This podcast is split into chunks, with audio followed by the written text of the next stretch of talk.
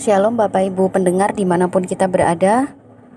Marilah kita sama-sama menyediakan waktu kita Juga hati dan pikiran kita untuk merenungkan firman Tuhan. Sebelumnya mari kita berdoa. Bapa di sorga mohon pimpinan daripada Tuhan Agar setiap kami di mana pun kami berada saat hari ini Kami boleh sungguh-sungguh meresponi waktu yang sudah Tuhan berikan ini di mana kami bisa berelasi dengan Tuhan dengan membaca firman-Mu dan juga merenungkannya. Kiranya Engkau yang sungguh-sungguh Tuhan membuat kami mengerti, membuat kami terdorong untuk melakukan sesuatu sesuai dengan yang Tuhan katakan melalui firman Tuhan hari ini. Pakailah hambamu ya Tuhan, kiranya Engkau yang memberikan kekuatan, memberi pimpinan dan tuntunan untuk setiap penyampaian firman Tuhan ini.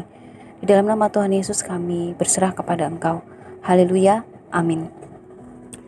Bapak Ibu Saudara pendengar, mari kita sama-sama membuka Alkitab kita di dalam Lukas pasal yang ke-10. Lukas pasal yang ke-10 ayat 25 sampai ke 37. Lukas 10 ayat 25 sampai 37. Demikian bunyi firman Tuhan orang Samaria yang murah hati. Pada suatu kali berdirilah seorang ahli Taurat untuk mencobai Yesus. Katanya, "Guru, apa yang harus kuperbuat untuk memperoleh hidup yang kekal?" Jawab Yesus kepadanya, "Apa yang tertulis dalam hukum Taurat? Apa yang kau baca di sana?" Jawab orang itu, "Kasihilah Tuhan Allahmu dengan segenap hatimu dan dengan segenap jiwamu dan dengan segenap kekuatanmu dan dengan segenap akal budimu dan kasihilah sesamamu manusia seperti dirimu sendiri. Kata Yesus kepadanya, jawabmu itu benar. Perbuatlah demikian, maka engkau akan hidup. Tetapi untuk membenarkan dirinya, orang itu berkata kepada Yesus, "Dan siapakah sesamaku manusia?" Jawab Yesus, adalah seorang yang turun dari Yerusalem ke Yeriko. Ia jatuh ke tangan penyamun-penyamun yang bukan saja merampoknya habis-habisan, tetapi yang juga memukulnya dan yang sesudah itu pergi meninggalkannya setengah mati. Kebetulan ada seorang imam turun melalui jalan itu. Ia melihat orang itu tetapi ia melewatinya dari seberang jalan. Demikian juga seorang Lewi datang ke tempat itu. Ketika ia melihat orang itu, ia melewatinya dari seberang jalan.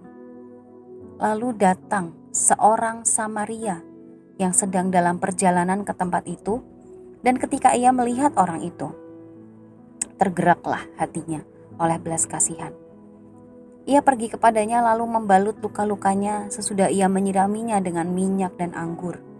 Kemudian ia menaikkan orang itu ke atas keledai tunggangannya sendiri, lalu membawanya ke tempat penginapan dan merawatnya. Keesokan harinya ia menyerahkan dua dinar kepada pemilik penginapan itu katanya, rawatlah dia. Dan jika kau belanjakan lebih dari ini, aku akan menggantinya waktu aku kembali. Siapakah di antara ketiga orang ini menurut pendapatmu adalah sesama manusia dari orang yang jatuh ke tangan penyamun itu? Jawab orang itu atau ahli Taurat itu, orang yang telah menunjukkan belas kasihan kepadanya. Kata Yesus kepadanya, "Pergilah dan perbuatlah demikian." Amin sampai sedemikian jauh pembacaan firman Tuhan dari Lukas 10 ayat 25 sampai ke 37. Renungan pada sore hari ini adalah kepedulian bagi sesama yang lemah tubuh. Nah, Bapak Ibu Saudara, selama Tuhan Yesus melayani, kita dapat menemukan banyak banget orang sakit yang Tuhan Yesus sembuhkan. Di dalam Injil Lukas sendiri kalau Bapak Ibu baca ada delapan perikop yang membahas tentang kepedulian Tuhan Yesus kepada orang yang sakit atau orang yang lemah tubuh. Perikop-perikop itu berbunyi demikian. Yesus menyembuhkan ibu mertua Simon Petrus dan orang-orang lain. Yesus menyembuhkan orang pada hari Sabat. Yesus menyembuhkan banyak orang. Yesus menyembuhkan hamba seorang perwira dari Kapernaum. Yesus menyembuhkan perempuan yang sakit pendarahan. Yesus mengusir roh dari seorang anak yang sakit. Lagi penyembuhan pada hari Sabat, Yesus menyembuhkan seorang buta dekat Yeriko. Tidak hanya Tuhan Yesus yang peduli kepada orang sakit, Bapak Ibu, tetapi para muridnya pun diutusnya untuk mempedulikan orang-orang lemah tubuh, yaitu dengan menyembuhkan mereka dengan kuasa yang Tuhan Yesus berikan. Dengan ini kita mengetahui bahwa begitu pentingnya untuk orang-orang percaya peduli terhadap orang yang lemah tubuh. Bapak Ibu Saudara di sekitar Cirebon saja pasti ada begitu banyak orang sakit. Terbukti dari ada banyaknya rumah sakit. Dan apakah rumah sakit itu pasti sepi? Tentu tidak. Setiap harinya mau itu rumah sakit kecil maupun itu rumah sakit besar, pasti ada pasien-pasien yang datang ke sana. Bahkan mungkin kalau kita perkirakan satu rumah sakit saja bisa menampung puluhan bahkan sampai ratusan pasien. Belum kita hitung dengan pasien rawat jalan, belum kita hitung dengan orang-orang yang sakit tetapi tidak pergi berobat, tidak pergi ke rumah sakit, tetapi hanya di rumah saja dan sebagainya. Tidak pernah ada kata sepi bagi orang-orang di dunia ini yang mengalami sakit. Mulai dari sakit yang ringan, biasa-biasa saja, sampai sakit yang berat. Setiap harinya pasti ada. Mungkin bahkan itu ada di rumah kita, ada orang sakit, mungkin itu keluarga, orang terdekat kita, bahkan mungkin itu bisa jadi adalah diri kita sendiri yang mengalami sakit. Nah, Bapak Ibu Saudara, berbicara tentang memperdulikan orang sakit, mungkin kita mengingat sebagai orang percaya ya, sebagai orang-orang yang pergi ke gereja, kita tahu bahwa di gereja-gereja pasti ada program yang menyatakan kepedulian untuk orang-orang yang sakit. Contohnya program kunjungan atau pelawatan kepada jemaat-jemaat yang sakit, entah itu yang di rumah atau yang di rumah sakit dikunjungi, didoakan dan sebagainya. Ada juga program diakonia yang mungkin juga memperhatikan keadaan-keadaan jemaat yang juga mungkin uh, sakit yang mungkin diberikan sembako dan sebagainya. Ada eh, gereja-gereja uh, juga yang memperdulikan orang-orang sakit melalui program diakonia dan sebagainya. Tetapi Bapak Ibu Saudara, apakah gereja saja itu cukup untuk memperhatikan orang-orang yang sakit? Kita tahu bahwa orang yang sakit itu juga tidak hanya orang-orang percaya. Ada begitu banyak sekali orang-orang yang sakit hanya untuk memperhatikan orang-orang gereja saja, yang pasti jumlahnya juga tidak sedikit. Itu juga membutuhkan orang-orang Kristen yang lainnya, bukan hanya para hamba-hamba Tuhan, para rohaniwan di gereja. Tentunya membutuhkan semua orang bergerak, karena mengingat tadi ya, jumlahnya begitu banyak orang-orang sakit. Dalam bacaan hari ini, Bapak Ibu, ada seorang yang juga dituntun oleh Tuhan Yesus untuk benar-benar memahami apa itu mengasihi sesama, apa itu memperdulikan orang lain. Padahal orang ini adalah seorang ahli Taurat, seorang yang sudah rohaniwan, mungkin tingkat yang tinggi begitu ya. Namanya ahli Taurat. Dia sudah pasti paham hukum-hukum Taurat bahkan hukum-hukum terkecil juga. Bahkan dia melakukannya. Tetapi toh, seorang yang sudah rohaniwan jabatan tinggi ini, seorang ahli Taurat ini masih harus dituntun oleh Tuhan. Bapak Ibu, dalam percakapannya dengan Tuhan, ia mengatakan, "Guru, apa yang harus kuperbuat untuk memperoleh hidup kekal?" Ia mengatakan ini karena ia ingin mencobai Tuhan Yesus. Mungkin karena dia adalah ahli Taurat, harapannya Tuhan Yesus akan berkata, "Ya, melakukan hukum Taurat." Tapi Tuhan Yesus malah menjawab, "Apa yang tertulis dalam hukum Taurat? Apa yang kau baca di sana?" Seolah dia nggak tahu begitu ya. Tetapi ahli, ahli Taurat itu menjawab sesuai pengetahuannya bahwa kasihilah Tuhan Allahmu dengan segenap hati, segenap jiwa, segenap kekuatan, segenap akal budi dan kasihi sesamamu manusia seperti dirimu sendiri. Nah, sampai di sini nampaknya Tuhan Yesus akan membenarkannya. Ya, betul. Itulah cara untuk memperoleh hidup kekal. Ya, memang Tuhan Yesus membenarkannya. Tuhan Yesus berkata, "Jawabmu benar." Tetapi Tuhan Yesus juga mengatakan, "Perbuatlah demikian, maka engkau akan hidup." Tapi jawabannya lagi-lagi, sang ahli Taurat itu berkata, untuk membenarkan dirinya.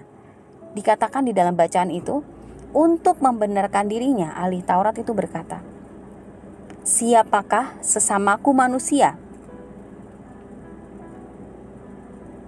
Ia nampak ingin menunjuk pada sesama dalam artian itu sesama siapa Bapak Ibu? Dia tahu hukum terutama dalam mengasihi Tuhan dan mengasihi sesama. Tetapi untuk membenarkan dirinya dia masih mengatakan siapakah sesamaku manusia. Mungkin saja ia akan menunjuk kepada sesama orang yang benar menurut pandangannya, yaitu siapa? Orang Yahudi. Sesama ahli Taurat, sesama orang kudus, para pemuka agama seperti Lewi dan imam. Tetapi Bapak Ibu Saudara, di sinilah Tuhan Yesus menunjukkannya dengan jelas.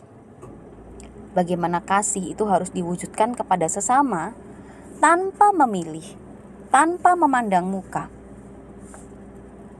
Dalam kisah yang kita baca hari ini terdapat dua orang pemuka agama yang melewati seorang sakit, bahkan setengah mati, sekarat akibat dipukuli dan dirampok habis-habisan. Sudah tentu kondisinya itu sangat kritis dan membutuhkan pertolongan. Namun Tuhan Yesus sendiri seolah menyindir si ahli Taurat ini dengan mengatakan bahwa dua pemuka agama tadi yang mungkin ia anggap sebagai sesamanya yang harus dikasihi itu justru mereka adalah orang-orang yang tidak mau menolong orang sekarat tadi. Para im, uh, imam dan lewi itu setelah melihat orang sakit tadi bukannya menolong melainkan hanya melewati melewatinya saja Bapak Ibu kita tahu bahwa setiap orang-orang yang dipercayakan untuk melayani dalam perjanjian lama entah itu lewi atau imam itu statusnya penting yang mana hanya suku mereka yang dipilih Tuhan kalau untuk lewi hanya dipilih Tuhan untuk melayani di tempat kudusnya imam juga adalah wakil Allah yang dikhususkan untuk mempersembahkan korban bagi umat perjanjian dan hanya imam saja yang boleh masuk ke tempat maha kudus di dalam kemah suci. Tapi orang-orang yang rohani ini malah memilih untuk tidak peduli pada orang yang lemah tubuh bahkan hampir mati. Entahkah itu mungkin karena alasan mereka karena dikatakan bahwa mereka menuruni jalan itu. Kemungkinan mereka ini baru selesai mengadakan ibadah kepada Tuhan. Jadi mereka telah dikuduskan dan mereka takut kalau mereka menyentuh orang sakit yang mana di dalam Taurat itu dikatakan mereka tidak boleh bersentuhan dengan orang sakit karena akan menjadi najis. Tetapi dengan Taurat itu sendiri mereka mengabaikan hukum yang terutama untuk memperdulikan sesamanya sendiri untuk mengasihi sesamanya sendiri. Nah, di sini nampaknya Tuhan menegur ahli Taurat itu dengan menyatakan Betapapun rohani nampak luarnya kita, belum tentu kita dapat mengaplikasikan kasih Tuhan kepada sesama. Dan akhirnya, Tuhan Yesus menjawab juga pertanyaan ahli Taurat ini mengenai siapakah sesamaku manusia. Yaitu Tuhan menunjukkan seorang yang bahkan bukan siapa-siapa, yaitu seorang Samaria Dialah yang melakukan hukum Taurat. Dialah yang memperdulikan orang yang kritis itu. Padahal, kalau kita ketahui orang Samaria, status sosialnya itu rendah. Status sosialnya itu di hadapan orang Yahudi adalah orang-orang yang tidak layak untuk berelasi dengan mereka. Tetapi orang yang nampak tidak rohani ini melihat orang sakit itu tetapi dia justru adalah orang yang menyatakan kepedulian kepada sesamanya. Ada banyak hal yang dia lakukan Bapak Ibu. Dia tidak cuma memperdulikan atau berbelas kasihan saja dikatakan hatinya tergerak oleh belas kasihan, tetapi orang biasa ini dia justru bergerak. Hatinya tergerak oleh belas kasihan, tetapi kaki tangannya juga bergerak melakukan kasih itu sendiri. Dia mendatanginya, membalut luka-lukanya. Ia menyirami luka orang itu dengan minyak dan anggur. Ini berarti dia menggunakan perlengkapan yang mungkin dalam perjalanan ia bawa untuk dipakai merawat orang sakit itu. Tentu ia mengeluarkan mungkin barang-barangnya sendiri memakai yang mungkin bagi orang lain itu dianggap rugi gitu ya. Tetapi bagi dia dia merasa itu penting untuk menolong orang sakit. Dia tidak hitung-hitungan. Kemudian ia menaikkan orang itu ke atas keledai tunggangannya sendiri. Ada langkah lagi yang dia lakukan. Berarti kalau ia menaikkan orang sakit itu ke atas keledai tunggangannya sendiri, ia berarti berjalan kaki. Dia mengorbankan dirinya sendiri untuk mementingkan kepentingan orang lain. Dia bahkan membawanya ke penginapan dan merawatnya. Bapak Ibu ini luar biasa ya. Yang dia lakukan itu tidak hanya satu dua hal, tetapi banyak hal. Lalu ia meminta bantuan orang lain juga untuk merawat orang sakit ini ketika ia hendak pergi. Bahkan dia juga memberikan uang untuk perawatannya. Dia mengatakan dia akan datang lagi untuk melunasi jika ada biaya tambahan. Bapak Ibu, betapa orang Samaria ini tuntas memperhatikan orang yang sakit sebisa yang dia lakukan. Ini satu hal yang maksimal. Bisa saja kan? Dia hanya memperhatikan orang sakit ini dengan mengobatinya dan kemudian sudah. Dia anggap aku sudah melakukan kebaikan, sudah cukup. Tidak, tetapi dia tidak berhenti di sana. Dia memberikan apa yang dia bisa berikan di kantongnya. Dia keluarkan minyak dan anggur dia naikkan di keledainya, dia antar sampai ke penginapan. Saya rasa kalau zaman dulu jarak antara satu tempat ke tempat yang lain itu pasti tidaklah dekat. Dia berjalan kaki dengan seorang sakit itu di atas keledainya. Bapak Ibu, kalau kita perhatikan tindakan kasih dari orang Samaria ini dilakukan dengan seoptimal, semaksimal yang dia mampu lakukan.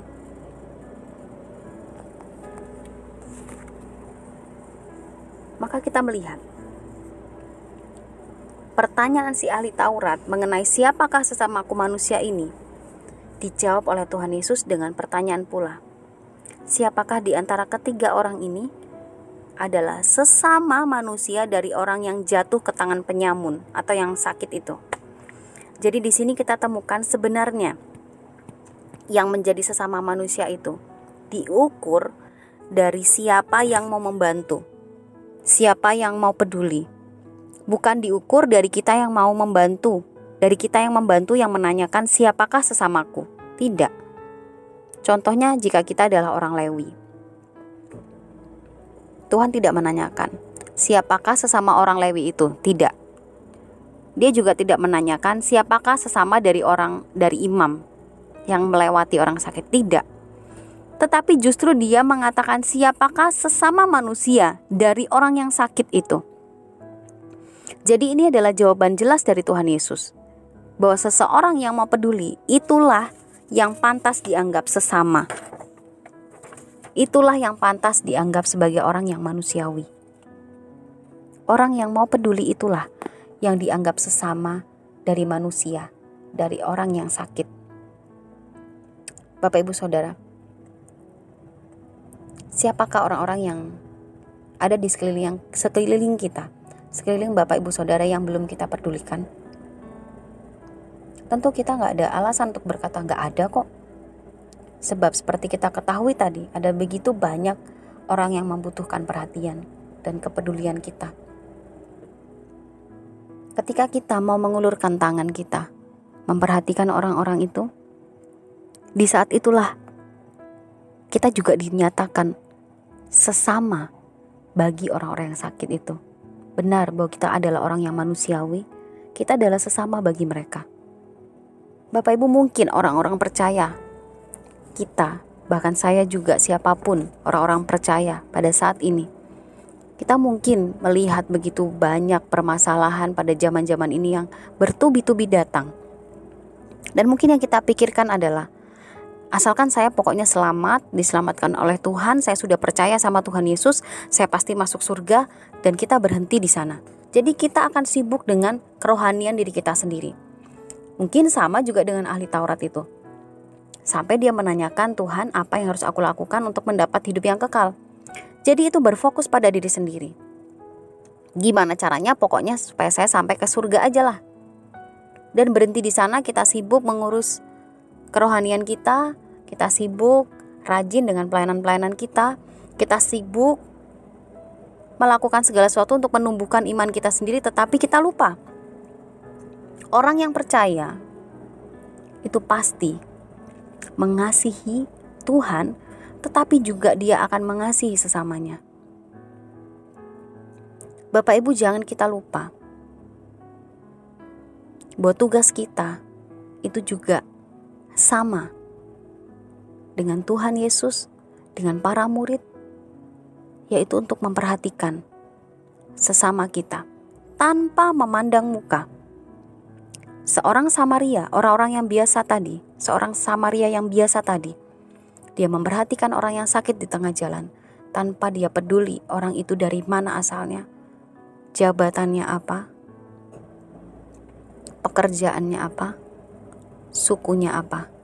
Dia memperdulikan itu sebagai sesama manusia. Sehingga Tuhan Yesus berkata kepada ahli Taurat, "Siapakah menurutmu sesama manusia dari orang yang sakit itu?" Dan jawabannya adalah orang Samaria yang melakukan kasih, tindakan nyata. Mungkin ada beberapa hal yang menjadi tantangan ya bagi kita untuk memperhatikan orang sakit, untuk mempedulikan orang yang sakit, kita kesulitan. Mungkin karena apa? Karena kita sibuk. Bagaimana saya bisa memperdulikan orang sakit, orang saya sendiri aja nggak ada waktu gitu ya? Saya nggak ada waktu untuk ke rumah sakit ngunjungin orang-orang sakit. Saya nggak ada waktu untuk ngerawat orang sakit begitu. Bahkan mungkin kita punya alasan yang lebih jitu lagi saya sendiri saja sakit, gimana saya bisa memperdulikan orang sakit yang lainnya? Saya sendiri butuh bantuan begitu ya. Tetapi Bapak Ibu, mari kita renungkan satu pertanyaan ini. Bagaimana jika orang yang sakit itu adalah Bapak Ibu sendiri, kita sendiri? Bagaimana jika orang yang sakit itu adalah diri kita sendiri, atau orang yang sakit itu adalah orang yang sangat kita kasihi, sangat kita sayangi. Mungkin itu adalah cucu kita, orang yang sakit itu adalah sahabat kita, suami kita, pasangan kita, istri, atau anak kita, kakak atau adik kita. Bagaimana Bapak Ibu? Apakah kita masih punya alasan saya sibuk? Nggak bisa. Saya sendiri sakit? Tentunya tidak. Layaknya seorang ibu, tidak pernah ada kata sakit bagi dirinya untuk mengabaikan anaknya. Sesakit apa pun seorang ibu, ia akan berjuang untuk mengutamakan kepentingan anaknya.